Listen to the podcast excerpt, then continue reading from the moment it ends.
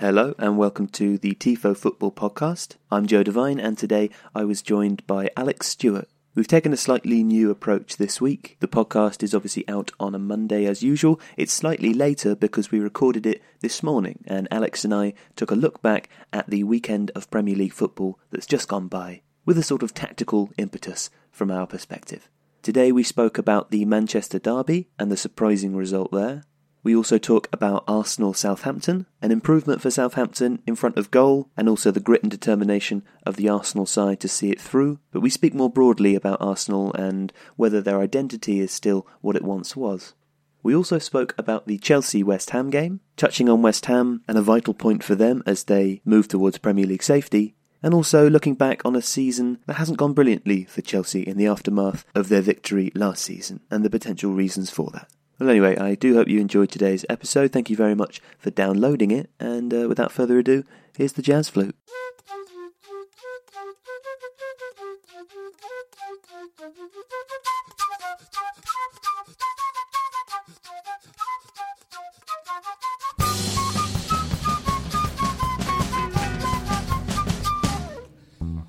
Okay, let's start with uh, Manchester City, Manchester United, Alex, which was probably uh, the big game of the weekend, although its uh, insignificance shone through in the end uh, to all but to all but a, portion of football fans from the country. Going into the game, Manchester City were 16 points ahead, and they required a win to secure the uh, the Premier League title, uh, which of course symbolically would have been Lovely for them to do against their cross city rivals. Um, it wasn't to be, though, Alex, despite the fact that at 45 minutes it looked an awful lot like it was to be. Yeah, it looked wrapped up at that point, didn't it? Um, Let me be more specific then. How about that? Okay. It's a tactics podcast. Um, they looked, uh, Manchester United uh, looked terrible in the first half and uh, looked great in the second half, vice versa for Manchester City. Was there any specific uh, tactical switch uh, that enabled this change? I think the main difference was um, something that that's Manchester United seem to have struggled with slightly bizarrely, I think, all season, which is is how to use Paul Pogba. Um, Pogba's obviously an extraordinary talent in a variety of different ways, not not just his passing and creativity, but his ability to drive forwards with the ball and his um, physical presence. And it seemed like in the second half, where We've talked before about how Manchester City's um, typical attacking position is is to have four players pushed very forwards, um, two quite wide, two quite central, and then one player tucked in behind them as the sort of controlling passer, and that's that's quite often to Kevin De Bruyne. Um, David Silva is playing quite uh, centrally ahead of him. Fernandinho just dropped way back, kind of protecting everything, and this obviously commits a lot of players to the attack. Now, United have tended to be more, um, shall we say, prosaic in the way that they move the ball forwards, and um, certainly Matic is a sort of Fernandinho. There are obviously differences to those two players, but a lot of the um, effort has been about getting the ball up to Lukaku with with direct vertical passes or or trying to create overlaps from fullback to get a cross in. And what United did in the second half was they actually attacked more like City. Now they don't have, to my mind, the the same quality of quick interplay and quick passing and, and kind of positional play as Man City do. But by releasing Pogba and uh, sort of effectively, you know, having Matic playing in that sort of slightly withdrawn role and and what was happening quite often was that Sanchez was dropping in, tucking inside, and, and being the person who was moving around and trying to look for openings while the other players were pushed up. They had a, a greater attacking potency. Um, and what you saw from the, the goal that Pogba sp- scored from Herrera's chest down, which was a beautiful goal, uh, was that Sanchez had dropped back in. Uh, and actually, you know, your two outer central midfielders were effectively the two players furthest forwards, and that's not the sort of attacking intent that we've seen from Manchester United, especially often. Well, let, uh, let me ask you this: do, do you think it was um, totally as a result of the context? Do you think that at half time the players looked at the position that they were in and realised they had you know, almost nothing to lose in a way. Do, and, and and also, do you think that Jose Mourinho instructed this change, or do you think that this is the sort of thing that uh, Paul Pogba uh, and co maybe took on themselves? That's a really, really interesting question. And something that, that Chris Smalling apparently said was that at half time, um, Mourinho said, you, you, you don't want to be the clowns sat there while they're lifting the title, which somebody on Twitter observed was, was more or less what he'd said um, in that uh, Chelsea Liverpool game where uh, Gerrard slipped. Um, so, yes, I think motivation almost certainly plays a, a, part in it. What degree it is that the, the players take responsibility for that is uh, it's a question that you can't answer unless you're in the dressing room. And I remember from last weekend um, when Spurs beat Chelsea 3 1 away, and Chelsea were defending very deep and causing Spurs problems when they were trying to play in between the lines. Eriksen dropped back, and, and on Match of the Day they were talking about, you know, is is this something that that Eriksen kind of instinctively did in the last ten minutes of the first half, and then Pochettino said, "Okay, stick with it." Was it an instruction that was shouted from the touchline? And I think the really good players are the ones who are able to assess the situation that's in front of them, see what those problems are, and then set about solving them. And Pogba's instinct is to be that dynamic. And I think one of the issues that United have had is when they play him in a midfield two, um, he he just isn't able to get as far forward as often because he has defensive responsibilities which is quite understandable. Well, um, unless, I mean, you, you say that, but then we talk about the Manchester City team. We talk about the idea that they have, let's say, they do, you know, start off playing with a midfield two uh, of of De Bruyne and uh, and Fernandinho as an example. Um, but you know, at points throughout the game, uh, they have five players way up the pitch, and it's just Fernandinho left in the middle. Uh, what's what's preventing Man United from sort of uh, uh, copying uh, the City style, with the, with the exception of the obvious answer being Mourinho? Um, I'd say that they're they're probably not as comfortable on the ball, particularly at the back. Um, you know, a lot of what allows City to press that high is or push those many players up the pitch is that the defensive line is pushed very, very high as well. With Ederson sweeping in behind, You've got centre backs that are extremely comfortable on the ball. You've got full backs who are able to push up and inside in order to supplement Fernandinho's midfield position should the team that they're playing counter attack. So it's it's not just that that you know the, the, the City defence sit back. Fernandinho's in this kind of ocean of space on his Todd, and then City have got five players up the pitch. It's much more artfully constructed than that, and and to be able to play that style of football, that that um, juego de posición, which people talk about Pep doing, you know, the creating those overloads um, in the half spaces or the wide spaces and moving the ball in a certain kind of way. You know, that takes a huge amount of practice and a huge amount of time. It's exactly the same as Jurgen Klopp's gegenpressing style. You know, you can't. You see a manager who's got a reputation for getting his teams to play a certain way they're very good managers. They come to the Premier League and it doesn't work in their first season. And that's because they're trying to get the players to play in a in a different style to what they're accustomed. Now, with with Man United, Mourinho doesn't really have a tactical style in the same way.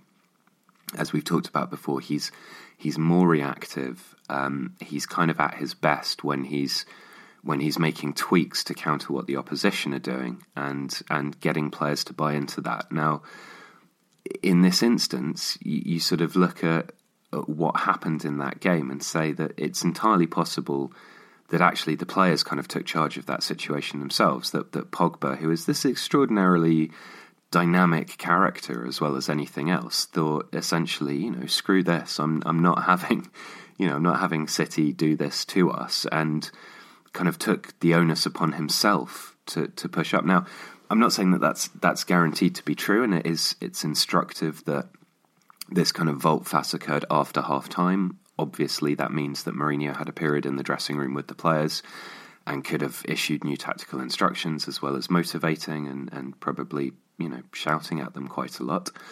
Um, but I also think that that that big players will, by virtue of their quality, they will assess what these problems are, what the vulnerabilities that the opposition is showing are, and and work out how to adapt to that to maximise their own opportunities. So I, I I think it's unlikely that it's just what the manager did, although I suspect he also must have had a hand in it. Well, let, let, let me ask you this then. Uh, do you think that it's a shame um, to to, or do you think it's a waste uh, to to have players like Paul Pogba, for example, when we see so little of uh, what we saw in, in, the last forty five minutes of the game against Manchester City, playing under managers like Jose Mourinho, do you do you think that you could achieve more uh, with that Manchester United team with a different sort of coach? Uh, or do you think that that's you know I mean that they have 71 points in the league they're firmly second they could they're still in the FA Cup you know it's obviously it's not it's not been a bad season I suppose just in the context of Manchester City's season it has been bad. Yeah I think that's I think that's very true and I, I think one of the things that happens when one team is so dominant in the league um, is that it does it, it, it skews the perception of everybody else's performance. And United you know, that yes, they're going to be second, and that's, I guess, a shame for Man United fans, but it's a significant improvement on their overall kind of performance since Ferguson left. It, it's it's definitely um, you know if they pick up maximum points from their remaining games, then they'd be on course for the sort of total that would comfortably win them the Premier League in almost any other season. So it, it yes, it, it, skews how you look at things. I mean, you know, a, a, Man United season, particularly with the amount of investment they've put in, they are not going to view it as successful in, unless they win something. And, and to be fair, I mean, Azpilicueta yesterday talking about Chelsea's season said, you know, the FA Cup isn't going to save our season. Um, and I think, you know, people talk about the sort of big club mentality. At its best, that is not being satisfied with anything less than the Premier League or the Champions League. Um, and so, you know, there'll be aspects of, of United who are thinking, eh, this this has been a failure, despite the fact that that's very much a contextual failure. Mm. Well, I guess it, it, always seemed to me that one of the benefits of uh, winning the domestic trophies, even if they are uh, sort of perceived to be of a lesser value, which, which you know, let's be honest, they are. Uh, firstly, you get a little bit of extra money, uh, and secondly, I think it creates uh, an atmosphere within the team itself which might prevent players from leaving who may otherwise do so. You know, I think there's a certain a certain uh, atmosphere you engender if uh, if you win a trophy, however however insignificant it is. Uh, the final thing I want to talk about w- with regards to this uh, specific game, Alex, is I-, I want to ask you about Manchester City then because I, I don't think it's fair to just say that Manchester United uh, changed up and pushed Paul Pogba forwards in the second half, and that you know that made the difference. I think we have to almost to be fair to City in a way as well. Um, say that they capitulated because they, they, they did. You know, I think there was they looked a little bit nervous in the second half. Manchester United scored that first goal, um, and then all of a sudden uh, the atmosphere was completely different.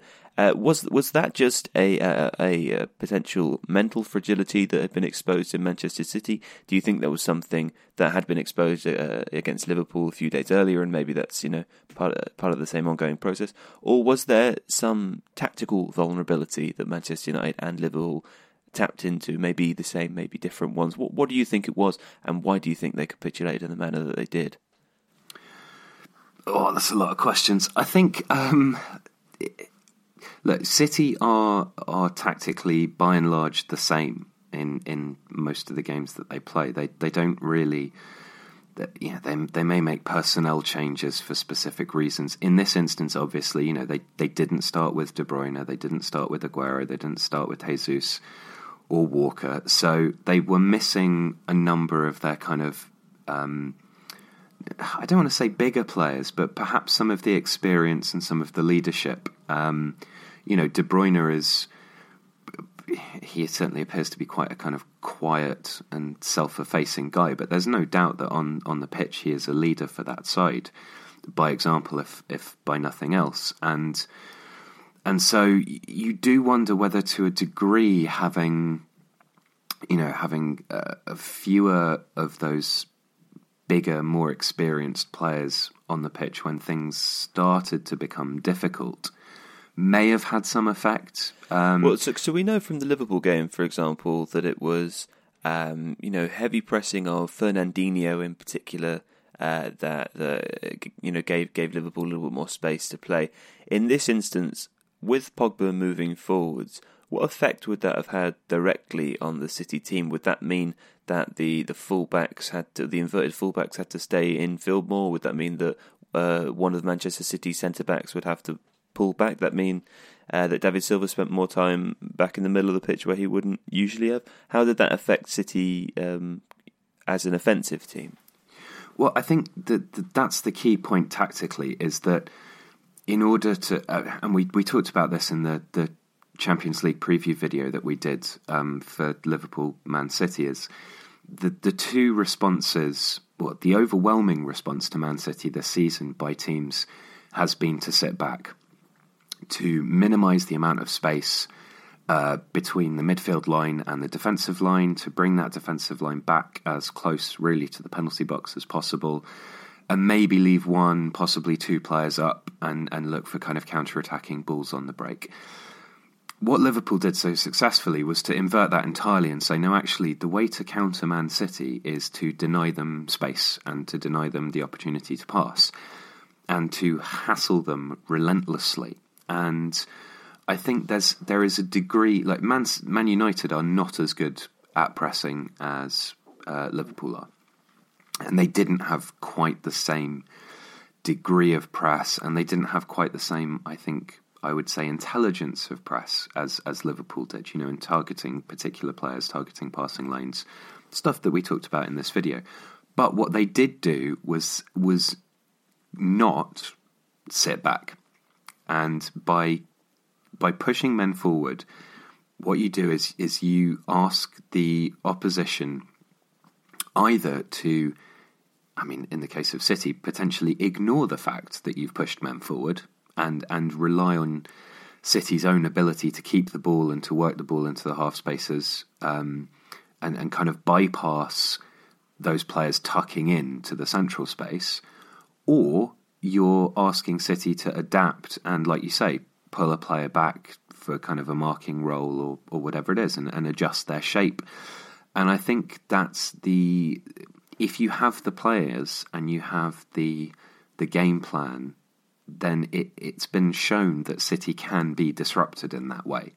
I think I think a lot of the reasons that, that the majority of teams sit back and defend against City is is they're not used to that degree of pressing. They don't have the personnel, and so it doesn't make any sense. It's it's not that teams are just generally kind of you know bad and want to sit back and, and want to try and soak up pressure. It's that it doesn't make any sense to massively disrupt your game plan and do one thing against the best team in the league that you've not done against any other team. That's senseless. United, Liverpool, maybe Chelsea are. There's a small number of teams whose players are good enough that you can ask them to change a little bit and say, actually, okay, I know what we normally do, but in this game, I want you to press much more aggressively. I want you to really close down on Fernandinho. I want you to really make these driving angled runs in between Fernandinho and Gundogan towards the centre backs to try and pull them out of position. And and a lot of teams won't have the players to do that, but but you know, Man United and, and particularly Paul Pogba and Sanchez drifting inside, they they did, so it worked for them. But I'm I'm definitely not saying that you know, like a, a Swansea or a, a, Brighton should suddenly start throwing men forward against Man City. I think that would be stupid. Yeah, yeah. Okay. Uh, well, listen. Let's move on to to another uh, another game now. Um, significant too for one of the teams uh, for Southampton. This was Arsenal Southampton. Um, Arsenal, of course, made a series of changes uh, for this game. I think they have their quarter-final uh, Europa League match against um, uh, Moscow, I think it is, uh, coming up on Thursday. Uh, through which I think they they want to be 2017-18's Manchester United. Alex, I think they you know probably have their eyes set on the Champions League qualification via the Europa League trophy. Uh, so they had a, a sort of, a, you know, arguably weakened team out against Southampton, who uh, have won one game in 19. How, how pleasing for them. And of course, as we know, uh, and we talked about last week, although that episode never made it to air because I accidentally deleted it. Uh, Southampton uh, have been struggling for goals mainly. It's in front of goal that they've been struggling, and uh, in this game it looks slightly better for them, didn't it? Because they scored two, albeit they conceded three. Alex. Yeah, um, it's so I'm a Southampton fan, as as possibly regular listeners will will be aware. Um, and this was a much changed Southampton side in terms of uh, of lineup and style to uh, the game against West Ham, where we played a sort of four four two with inverted wingers, um, which just looked all at sea. Um, Mark Hughes reverted to a three four two one in this fixture, and uh, Southampton have used three at the back on occasion this season and on occasion last season, so they're not they're not totally unused to it. Um, it's very much, and it was in this game, um, a three at the back that really reverts to uh, a five at the back when defending. And it was noticeable how deep Southampton went, and also how the the the, the position, the, the the lines of five and then four with Shane Long on his own up front were actually really well organised, um, and you know they seemed well drilled. They they they pressed Southampton sensibly. So generally speaking, you'd have the five and then the four, and one of the four, usually Højbjerg, who I thought had an excellent game, would would rush forwards to kind of press the man in possession along with Shane Long, and then drop back. And yeah, it looked it looked a lot more solid. Um, like you say, goals have been the issue, and Long's finish to start with was nice. Um, I think. I think it's one of it. The reason I think it was an instructive game is it, it actually kind of relates to what we were talking about with with City. Is that Southampton's game plan was very, very overtly to sit back, frustrate, and and use Long's ability, his pace, and his willingness to to kind of run the channels to to try and get an outlet ball as and when they could. Um, and it it's a frustrating style of football to watch because you can see very clearly what the plan is, but it, it relies on not getting yourself into a position where you're just sitting there and soaking up pressure constantly. Uh, and Arsenal, you know, had long extended periods of possession where they were playing it around in front of the, the Southampton box, and there, you know there wasn't really anything that Southampton could do to to frustrate them. And I think that the problem with only having one player left up is that uh, y- you know you end up basically giving away possession most of the time that you clear it because that player is not capable of holding on to it. And and the two players who are playing off him, James Ward-Prowse and Dusan Tadic, were they're not the quickest, and they, they weren't really able to get up um, in support all that much. So well, also I know that uh, Southampton obviously have had a uh, a bit of a goal drought this season. I believe it's thirty one uh, across all competitions, which at this point in the season is is less than one per game. Um, but uh, James Ward-Prowse, you mentioned there, uh, it seems to me and this is, of course, to the untrained eye, Alex, seems to me that he's always existed in a little bit of a of a goal drought uh, uh, because he's not he's not much of a goal scorer, is he? But he's a no. he's a fine young player. Hmm? He's yeah, no, he's a very good player. He he he's he seems better at scoring for the England under 21s than he ever does for us. Sure. He's, he scored a couple of great goals for them. Yeah, um, he takes you know an awful. Well, he certainly has in, in particular games when there are preferential players. Takes a lot of free kicks. Uh, you know, well, his his set pieces. pieces are excellent. I mean, I mm-hmm. I was kind of yeah, I was watching this game and getting increasingly frustrated with Tadic, who is a very creative player, but he gives the ball away quite a lot. He seems, I think he's the kind of player that you you find room for in your side if you're not scrapping it out for relegation. But I think we looked a lot better when when Austin came on, um, and it would almost be tempting to to have Ward Prowse playing in behind Long and Austin together, you'd still have Romeu and Højbjerg as as the you know a very strong kind of pivot um, in the midfield, supported by the wing backs. And Soares does always look more comfortable as a wing back than as a, a, a pure fullback because his defending is is not the best. Two assists for the day. Two assists for the day, but also you know defensively caught out for Welbeck's header um, quite badly. So I think you know to to to try and push him forwards, um, have that solidity, and then Ward Prowse, who is a creative player rather than a goal scorer. You know when you've got when you've got Ward Prowse, Tadic, and Long as your front three, you're you're not going to score a lot of goals um, because you know they they just don't. I mean, Shane Long that was his first goal in in a period of time that seems almost biblical. So yes, yes. Um, but yeah, and Arsenal Arsenal looked really good in parts. Um, yeah, let me know. ask you about Arsenal because uh, they've obviously, you know, it seems like they've been edging towards a season like this for a while. Mm. In that they are firmly sixth. They they really, I mean, for a while they really weren't that far away from uh, said the seventh placed team, let's say. Um, and I think Arsene Wenger's, you know, uh, job has been under scrutiny as it always has. Uh, they're still doing. They're still performing well in, in the Europa League, and perhaps that's uh, something uh, which can, you know, as I said earlier, uh, see their way through to the Champions League as a result of that. Um, but it, it, seems like it's the impression that I've got from their team and from and from the way that they set up almost has been that it's kind of all over the place in, in, in, recent weeks and that I feel like there isn't a consistent identity at Arsenal in the way that there once was. And maybe you know, maybe that's unfair and maybe the reason that I feel like that is because Arsenal are one of those clubs that have had such a consistent identity for such a long time that as soon as they step uh, away from that slightly, it seems all askew. Maybe that's what's happening. But what what is your impression of what's what's been going on at Arsenal this season, and indeed, you know, for the last couple of years as well? Yeah, I think I think it's.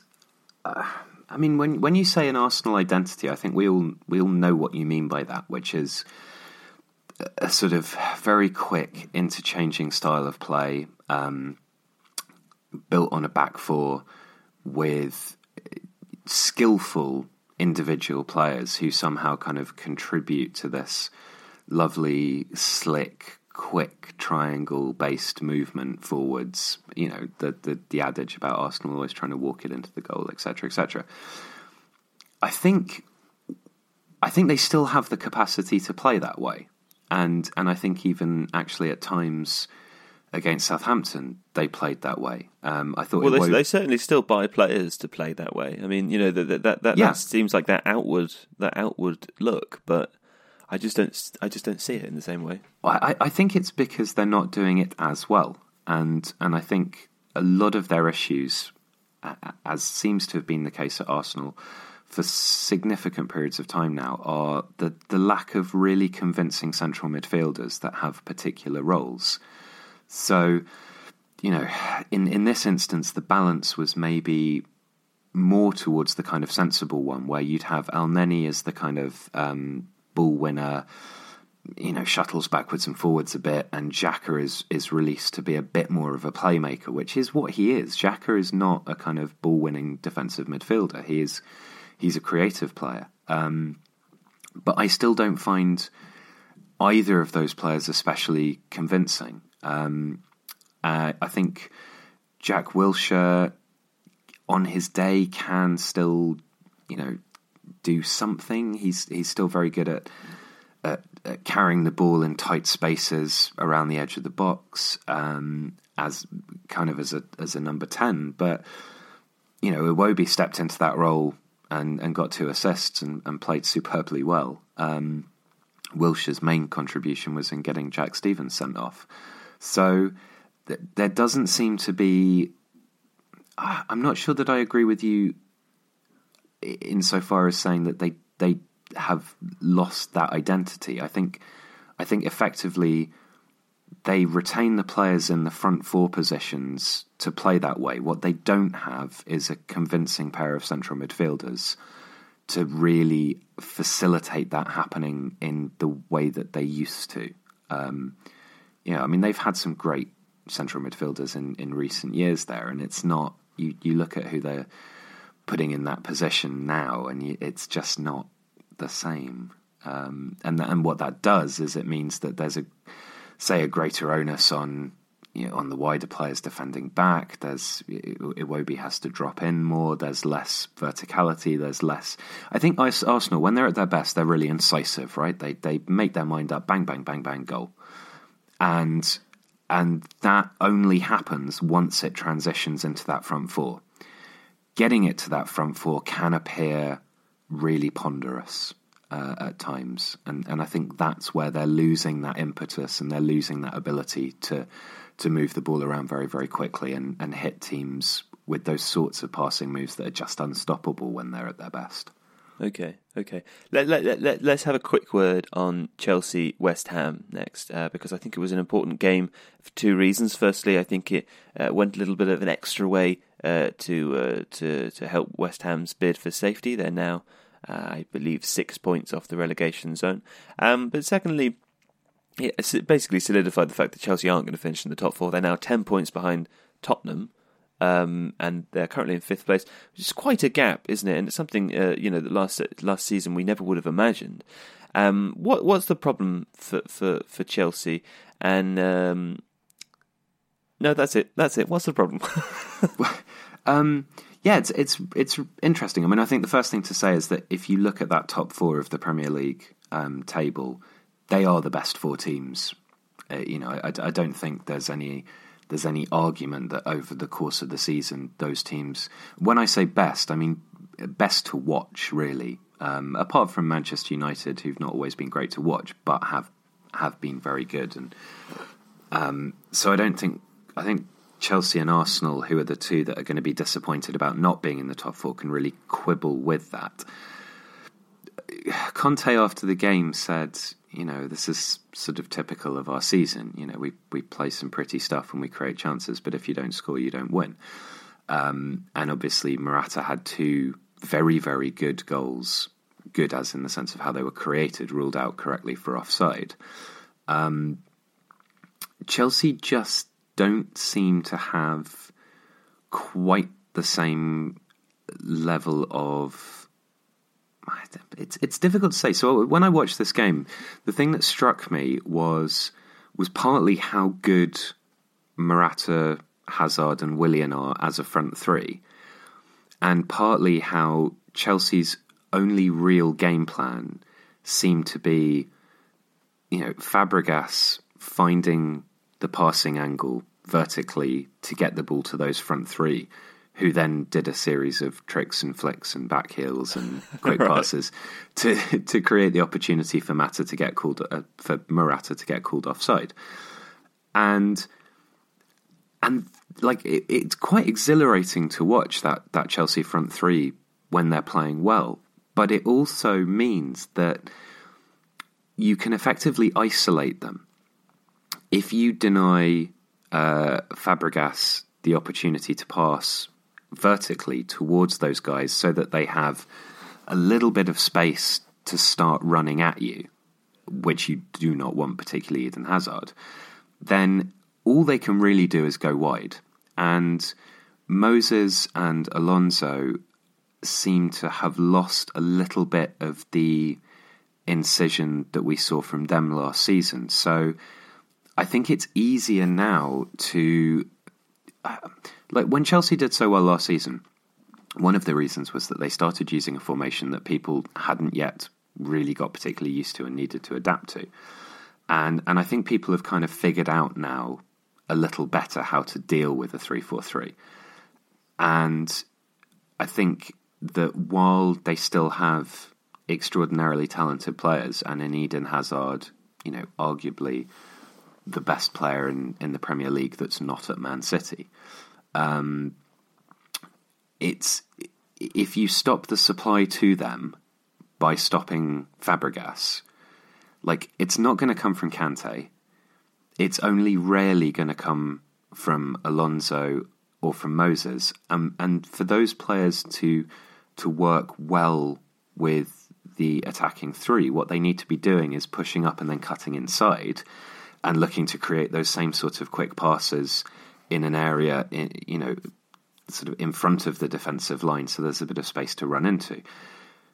It's very rare that you know Moses bombing down the line, crossing it in, will find Morata who can head it in. Yes, that does happen, but it's not Chelsea's preferred style of play. So I think they're in that curious position, maybe a little bit like Arsenal, where they have the capacity in in the final third still to be absolutely exhilarating.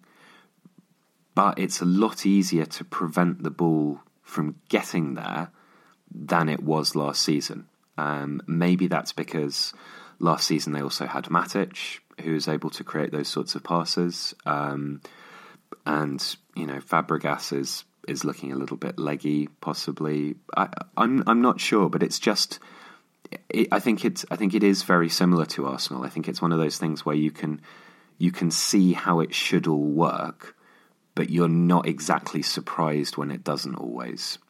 No, and I think that, that that's what interests me about Chelsea. Actually, for for me, they occupy this position as a team that doesn't seem to improve over, over a process. You know, I think in a short space of time, last season, for example, under Conte, when three at the back first came into fashion, they were they played uh, amazingly well, and, and I think that whilst other teams couldn't work out how to um, how to combat this system, they dominated the league, and they certainly have uh, the quality of players to do that. However, it is no surprise to me that this season it's a slight slight surprise that they're as far off the mark as they are.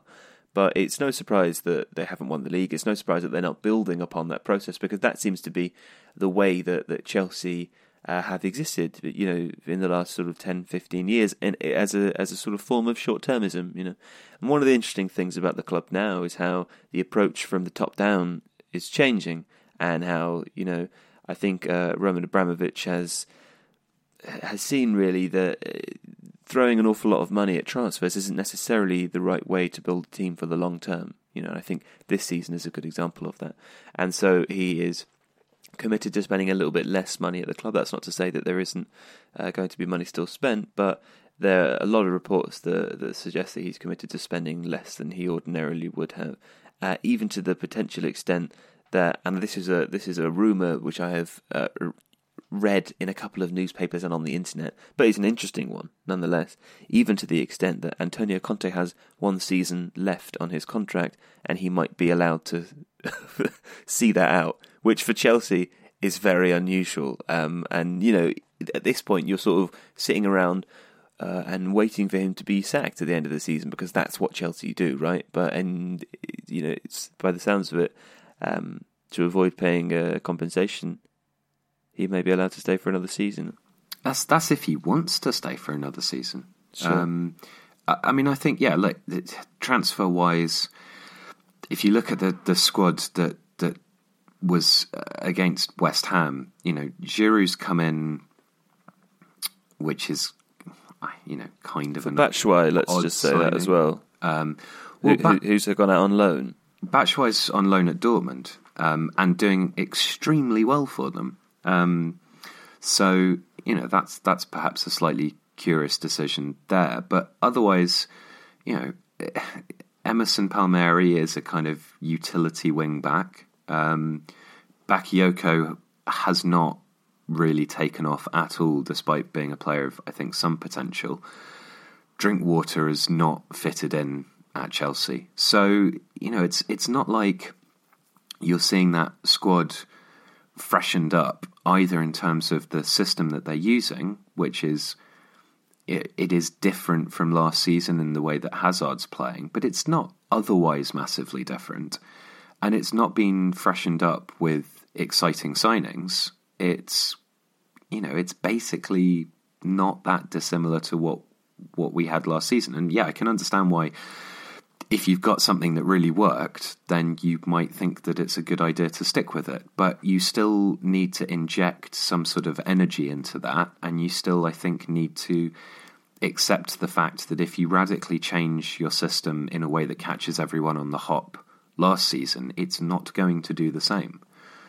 This, so you know, you either need to change your system, or you need to to change something around the personnel and and create a, a kind of a new vibrancy there. And it, it, just it's well, let me, just let me ask you this question. Let me ask you this before before we finish. Um, I, I think this is an interesting question, Alex. David Luiz, of course, is, is injured and has been for large parts of the season. Um, he plays as a, a centre back. We all know that, but uh, we've talked. You and I have talked before, and in a couple of videos about the impact he makes on the team from an attacking point of view and from a passing uh, point of view. Uh, is not having David Luiz in the team uh, a problem for Chelsea? Do you think that has affected them going forwards? As odd as that might sound. Uh, no, I don't think it sounds odd at all. Um, I one thing I would quickly say is I, I, I, did sort of forget the signing of Morata, who has actually been quite good, but we'll we'll gloss over that. Um, look, Cahill is not able to bring the ball out in the same way, and the reason that's important for Chelsea is that in order to transition the ball effectively, you, you really want to have more than one passer in either in central midfield or in that position, moving the ball upwards to create the, the long diagonals out towards the wing backs or the long verticals forward towards the front three. Like we said, if you can if you can squash Fabregas and stop him doing that, then they're nev- they're not going to drop Kante, right? So they're not going to have two passes. They're not going to play Fabregas and Drinkwater together. So it needs to be uh, supplemented by that um, kind of libero character stepping out from the, the back three and able to do that. Andreas Christensen, the, the young Danish centre back, has been doing that quite well, but he's I think he's a very elegant defender. I think he's got a lot of potential, but he's not he's not at that level quite yet. I think. And what Luiz gave them was uh, an additional dynamism, an additional unpredictability in, yes, albeit from a defensive position, but changing the focus of the attack, bringing it out, and and being able to switch the play around. And you know, all of a sudden, instead of thinking the ball is comfortably with Chelsea's back three and they'll play it around a little bit and Fabregas will drop in and blah blah blah. All of a sudden, it's with Victor Moses who's bombing down the right and, and Willian's making a run into the, the half space and you know problems. It, that hasn't happened, um, and I do think you're right to say that that has been a significant factor in their attacking play because because you you can't just have one passer of the ball in in your kind of deeper half of the pitch. It, it becomes hugely predictable. Yeah. Okay. Um, well, that's interesting, isn't it? I like that. I like that idea that a defender uh, prohibits the attack. um, right, uh, Alex. Thank you very much for, for joining us. We'll see you again uh, next week for this more of the same. Lovely. I look forward Lovely. to it. All right. Thanks. Cheers.